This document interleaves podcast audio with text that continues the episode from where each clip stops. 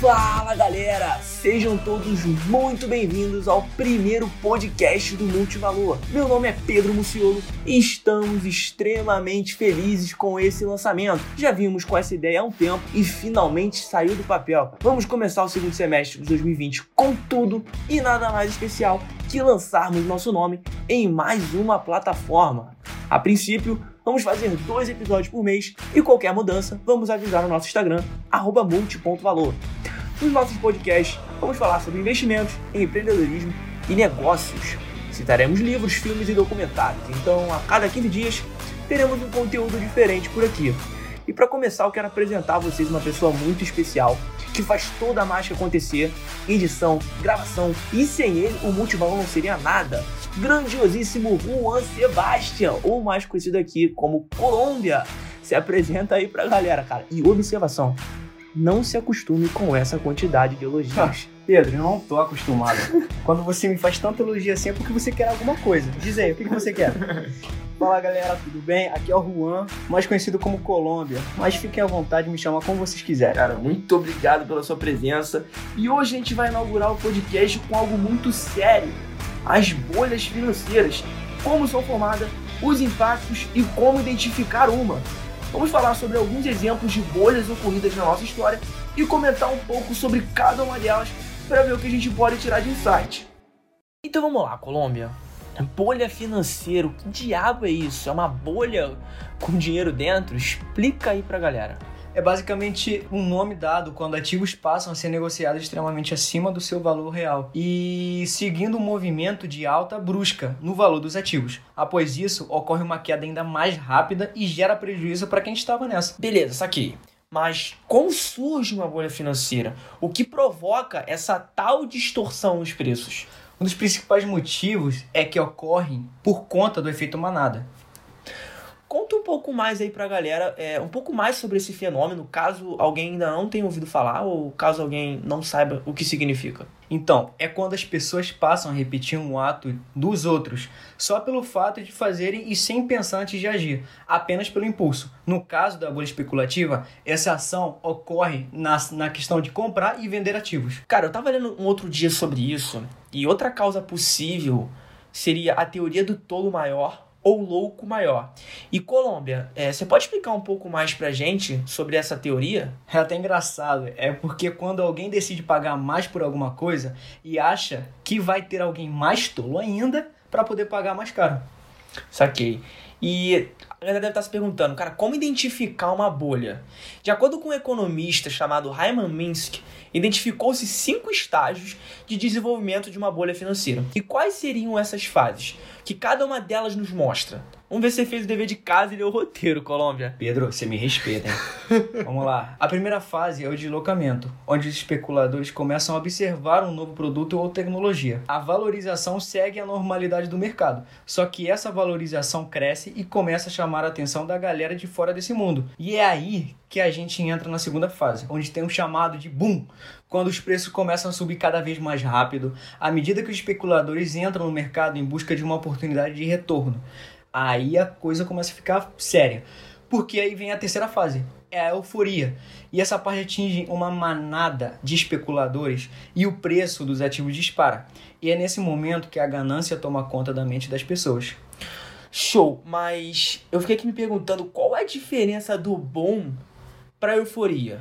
Simples. No boom os preços sobem, mas apresentam certas correções. Na euforia é um pouquinho relacionada em que os preços sobem mais rápido, muito mais rápido, e a correção também são muito mais rápidas. Tem uma variação absurda de sobe e desce, sobe e desce. E é tudo mais intenso nessa parte. E a quarta fase, emendando aqui, é que a realização dos lucros quando a galera começa a ver que os preços já estão fora da realidade e começam a venda e a realização do lucro dessa especulação. Basicamente é o que está acontecendo agora, né? Deixei a pergunta no ar se, sei lá, a bolsa tá cara, tá barata, tá na dúvida.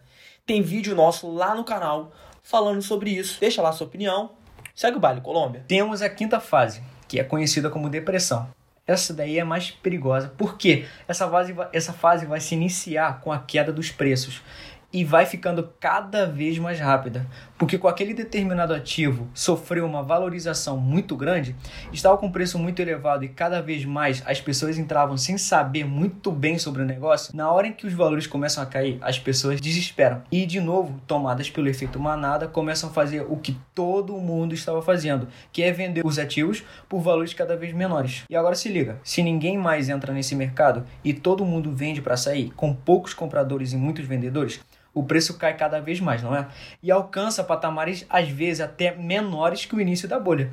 E essa fase é bastante triste porque a gente começa a ver pessoas perderem patrimônio de família, é, perdem a casa, perdem o carro, não conseguem pagar sua, seu, seu, seus gastos e a economia de anos se vai embora. Eu separei aqui cinco exemplos de bolhas financeiras que ocorreram ao longo da nossa história para a gente comentar aqui hoje. A primeira delas é a bolha das tulipas. Ocorreu nos Países Baixos, atualmente Holanda, no século 17. É considerada a primeira bolha da história mundial. Nesse caso, as tulipas foram o alvo de uma intensa especulação e passou a ser cada vez mais valorizada pelas pessoas. Em 1593, alguns bulbos dessa flor chegaram na Holanda através de expedições. Essa novidade tornou-se bastante procurada, principalmente pela galera rica. Ao perceber essa oportunidade de lucro, muitos começaram a comprar e revender os bulbos. Tradear mesmo, tipo, fazer trade com a parada. Pouco tempo depois, essa bolha aumentou tanto que os preços do bulbo subiram em mais de 20 vezes em apenas um único mês. Para você ter ideia do tamanho da euforia da galera, era comum esses bulbos serem trocados por bens valiosos, tendo casos de famílias que venderam até suas casas para comprar essas tulipas. Bizarro o nível dessa bolha. Tá, Pedro, mas como é que de fato estourou essa bolha? Cara, assim, como acontece em todas elas, sobre pessoas prudentes, elas decidiram vender e realizar os seus lucros, bem como você explicou sobre a quarta fase. A partir daí, um efeito cascata deu início ao estouro da bolha no inverno entre 1636 e 1637. Ela chegou ao fim quando, em determinado momento, no ano de 1637, nenhum investidor quis mais comprar as flores, e aí tem algumas teorias. Porque, sei lá, o dinheiro acabou devido ao novo surto de peste bubônica na época, ou rumores de um eventual colapso dessa bolha. A galera já estava começando a especular que essa bolha estava chegando ao fim, a hora de estourar. O fato é, investidores começaram a vender suas tulipas desesperadamente e a partir disso os preços só caíram desenfreadamente e um pânico generalizado se formou. Não tinha mais compradores e os preços foram forçados a cair pela lei da oferta e demanda um enorme prejuízo foi gerado para a galera que entrou no final e pagou caro por suas tulipas. Na Europa mesmo, um pouco mais a oeste, uma outra bolha se formou no começo do século seguinte, o que leva a gente para a segunda bolha dessa lista, que é a dos mares do sul. Na Inglaterra, no século XVIII, a Companhia dos Mares do Sul tinha o monopólio do comércio das colônias espanholas na América Latina. A empresa estabeleceu sua primeira rota na região em 1717 e começou a propagar rumores sobre possíveis maravilhas de suas expedições comerciais e promessas de imensas riquezas no território sul-americano, que eram totalmente falsas. O valor das ações da companhia disparou e passou de 128 libras para 1000 libras em apenas 7 meses. Melhor que Magalu. Com certeza. Após todos esses rumores, a demanda por ações explodiu e todo mundo queria ações da empresa. O parlamento britânico, inclusive, chegou a conceder uma boa linha de crédito para a expansão comercial dos negócios da companhia. O crescimento rápido do valor das ações gerou um delírio especulativo geral em todo o país, que se estendeu inclusive à compra de títulos de outras empresas, das quais os ganhos reais não eram demonstrados e inclusive eram fraudados. E cara, pensa comigo, se a gente tem dificuldade para ver esses dados corretos hoje em dia, com acesso à informação a qualquer lugar do mundo e a quase todo tipo de informação que existe, imagina naquela época. Essa bolha estourou quando o recurso dos investidores começou a esgotar. E esse nem é o pior. Ficou bem mais sério quando eles começaram a comprar títulos da empresa com dinheiro emprestado pela própria Companhia dos Mares do Sul. Calma aí, essa empresa emprestava dinheiro para a galera comprar ações dela própria. Uma verdadeira esquizofrenia financeira. E na hora de pagar as dívidas, muitos não tinham dinheiro suficiente e foram obrigados a vender, a vender as suas ações da companhia, obviamente. E a Câmara dos Comuns, que representava a parte baixa do parlamento britânico, ordenou uma investigação e, com isso, mostrou ao menos três ministros envolvidos com suborno para especular e inflar o preço das ações. Coincidência, né? Parece que muita coisa não mudou depois de 300 anos. Honestidade aqui bombando. O que aconteceu depois disso é fácil de prever. Os preços despencaram, vários bancos britânicos quebraram e a economia desmoronou. Uma curiosidade que a maioria não sabe, mas Isaac Newton, se você não sabe quem é Isaac Newton, você conta ou eu conto? Um dos mais famosos e maiores cientistas da história chegou a especular ação dessa empresa e perdeu cerca de 3 milhões de libras. E comprova o fato de ser um gênio da ciência não garantiu sucesso na bolsa. Há relatos de após perder sua fortuna, ele disse a seguinte frase: Posso calcular o movimento das estrelas, mas não a loucura dos homens nem Newton escapou dessa. Já a terceira e a mais famosa das bolhas é a crise de 29. Provavelmente você deve ter ouvido falar, mas se não, foi a maior crise da história de Wall Street. Foi antecedida por uma intensa liberação de crédito feita pelo governo americano, com a finalidade de trazer liquidez ao mercado, bem parecido com o que está acontecendo hoje, né? Com o Fed imprimindo dinheiro, a dar com pau. Que isso... máquina que não, que não, não acaba, né? É, não é a máquina de imprimir dinheiro infinita. Sempre quando havia um período naquela época de pequena recessão, com uma diminuição na produção econômica, por exemplo, o governo intervinha no mercado e aplicava mais crédito, no caso, dinheiro e títulos, para reparar esses danos causados. A medida de expansão de crédito maquiava a taxa de juros, os investidores com ações na Bolsa de Valores de Nova York recebiam um sinal falso da expansão de crédito e, iludidos, acabavam por ampliar os seus negócios, aumentar salários, investir ainda mais em ações e novos projetos, num processo de alavancagem e endividamento.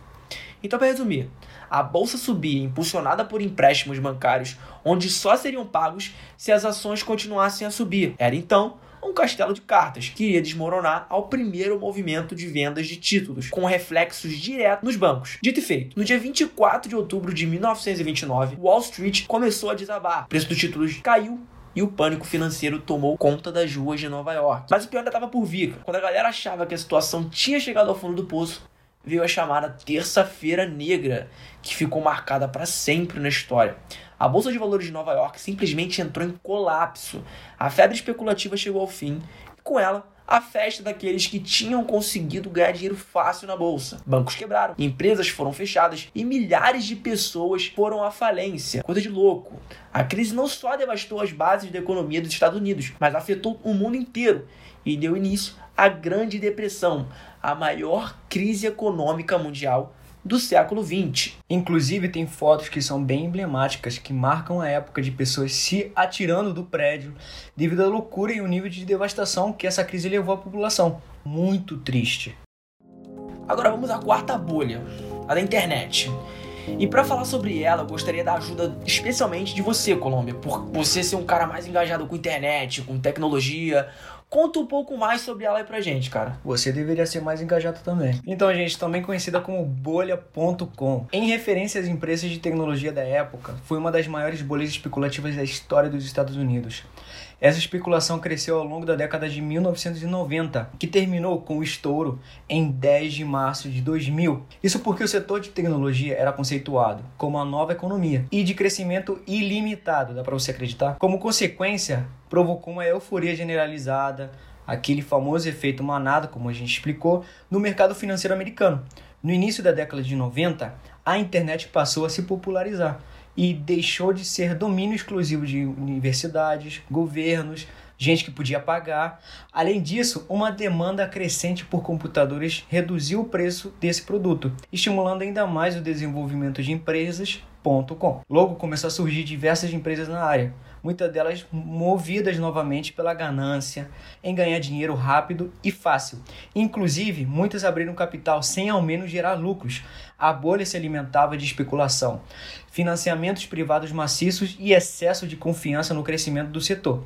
O preço de várias ações dispararam logo no lançamento, o chamado IPO, e teve empresas que chegou a valorizar mais de 600% em um único dia.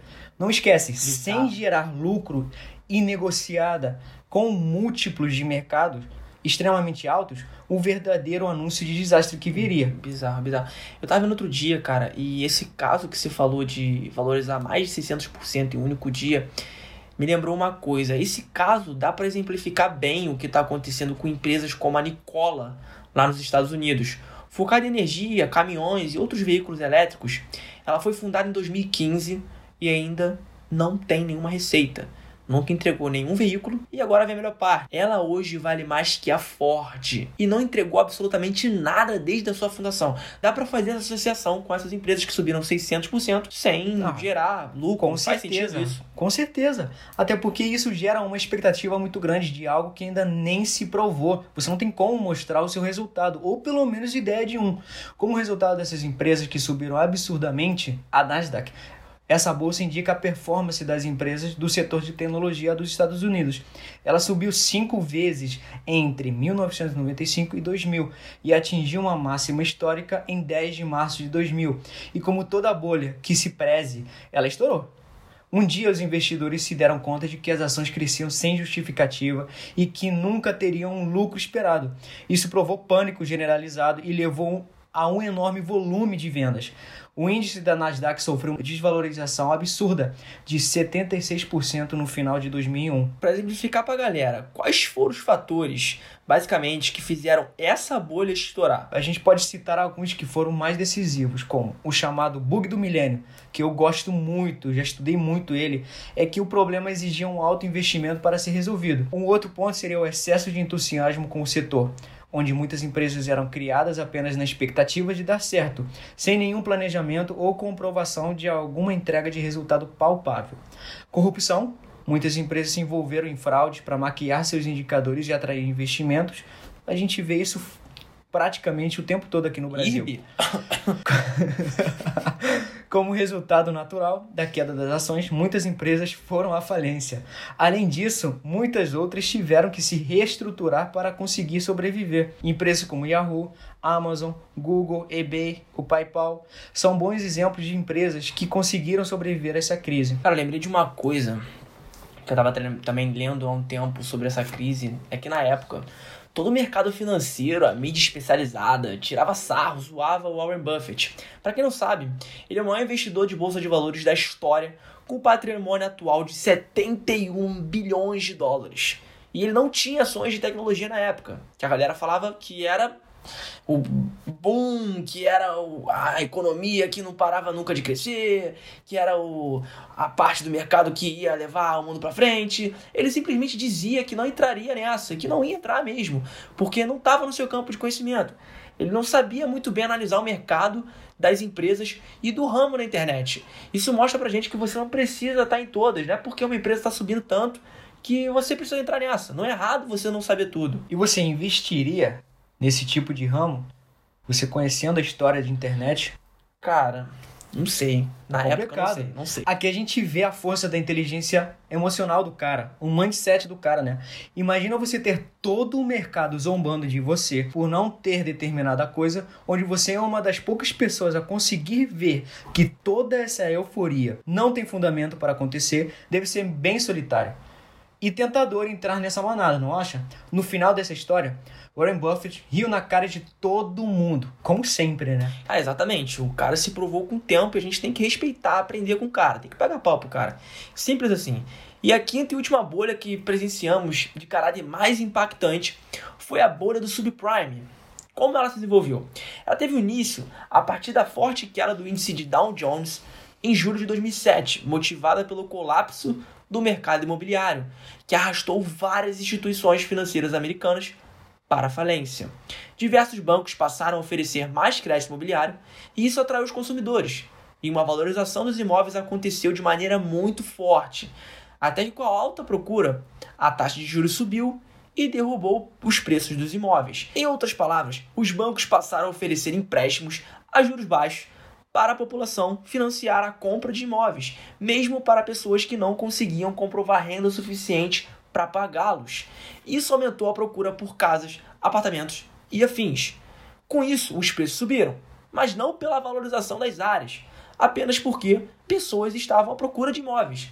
A consequência disso foi uma bolha imobiliária, já que pessoas financiaram suas casas a um preço muito acima do que eles realmente valiam. Quando os bancos passaram a aumentar a taxa de juros dos empréstimos, ou seja, as pessoas teriam que pagar mais juros sobre o valor emprestado. Muitas delas não conseguiram mais pagar as parcelas dos empréstimos e por isso os bancos não tinham mais dinheiro para realizar suas operações diárias, o que levou finalmente ao estouro da bolha. No dia 15 de setembro de 2008, foi considerado o marco da crise, conhecido como Segunda-feira Negra, quando um dos maiores bancos dos Estados Unidos, o Lehman Brothers, declarou falência. Aqui do Brasil, o Ibovespa chegou a cair mais de 10% em um só dia, ativando o chamado Circuit Breaker, e mostrou o caráter mundial dessa crise. Para quem quiser saber um pouco mais, tem um filme no Netflix, a gente recomenda muito esse filme, que se chama A Grande Aposta. Top demais. E ilustra bem essa crise, tem uma pegada bem cômica para a situação. E é claro, além do elenco incrível, como Christian Bale, Brad Pitt e entre outros. O Christian Bale, cara. Vale a pena assistir. Cara, é muito top bom, demais. vai lá. Cara, é top demais. Brad Pitt, né, mano? O cara é top demais. Christian Bale. Colômbia, como a galera pode identificar uma bolha financeira para acabar não caindo em uma de fato? Você consegue identificar? Mais ou menos, cara. A gente tá aqui nesse podcast pra saber É. isso aí. Eu tô perguntando pra tu, a galera quer saber. Vamos lá. Você estragou o roteiro. Cara, é bem difícil de identificar uma enquanto ela acontece. É bem mais fácil de detectar uma depois que passa, obviamente. Mas acho que tem alguns fatores que são comuns e a gente pode tirar de aprendizado dessas cinco folhas que a gente falou aqui. Como, por exemplo, o uso excessivo de alavancagem ou até de se endividar para comprar ativos, tais como compra de ações na margem ou vender bens como casa para investir ou um determinado ativo, como a gente viu na bolha de tulipas. Não cai nessa de vender o seu carro, vender seu celular ou qualquer outra coisa. Vende Vender seu. entrar em bolsa. Só para você pegar um dinheiro e investir. Não faz isso. Maluco. Outro ponto também é racionalizar os preços dos ativos por argumentos cada vez mais fracos, como desta vez é diferente, ou a bolsa vai para cima. Quando todo mundo em volta de você que nunca falou de investimentos, não sabe nada, começa a te dar dicas quentes é, de algo que está dando muito lucro, por exemplo, aquela famosa frase: pode entrar que o lucro é certo. Cara, toma cuidado com esse tipo de pessoa. É claro que não são regras universais, apenas umas dicas de como você pode começar a analisar a possível existência de uma, ou se você está inserido numa bolha financeira. Galera, seguinte. Antes da gente se, se despedir, tem uma coisa aqui que eu queria muito falar, que eu acho importante, até porque tem que ter um patrocínio, né, cara? Tem que ter um patrocínio a nós, né, Colômbia? Não pode faltar, cara. Exatamente, fazer propaganda de graça complica. A gente ainda nessa crise, então, temos que pagar o estúdio, editores, me pagar, redatores, Óbvio. pagar o Pedro. Então, separei aqui empresas que foram citadas e vão patrocinar esse podcast. Ah, se não patrocinar. Bolsas de Nova York, Nasdaq, a Ibovespa, Banco Lehman Brothers. Não, pera, faliu. Foi mal. Aí complica. Yahoo, Amazon, hum, eu quero Alexa. Google, a eBay, PayPal, Netflix, a Tesla, Nicola. Não. Ai, mas ainda não dá lucro. Não dá Como lucro assim? ainda. Não tem problema. Ah, desculpa. Não dá lucro ainda. Não dá lucro ainda, mano. Tu esqueceu, tu esqueceu de IRB, Magalu. Oi. Não, agora A internet ter que a gente entrar. usa é o quê? Droga, tá certo. Não tem problema, cara. Quando der, eles pagam a gente. Se não dá lucro ainda um dia, se, se eles derem, a gente manda o boleto. Christian Bale, Brad Pitt, Warren Buffett. Então, são uma marca. Também são uma marca. Pode crer. Galera, muito obrigado pela audiência. Vocês podem encontrar nosso canal no YouTube como Multivalor, tudo junto, e no Instagram como arroba multi.valor. E como faz pra gente encontrar nas redes sociais, Colômbia? Gente, é fácil. No Twitter é só me procurar como arroba jpolo2728 ou no Instagram como arroba jpolobastian. Tanto no Instagram como no Twitter é arroba p underline muciolo com dois seis. No TikTok, sim, eu também tô lá com vídeos mais rápidos sobre investimento enquanto rodam as musiquinhas divertidas no fundo. Segue lá também. Ah, e não esquece de seguir a gente aqui também, cara, pra não perder nenhum podcast. Espero que vocês tenham gostado. Um grande abraço, até o próximo episódio. Tchau!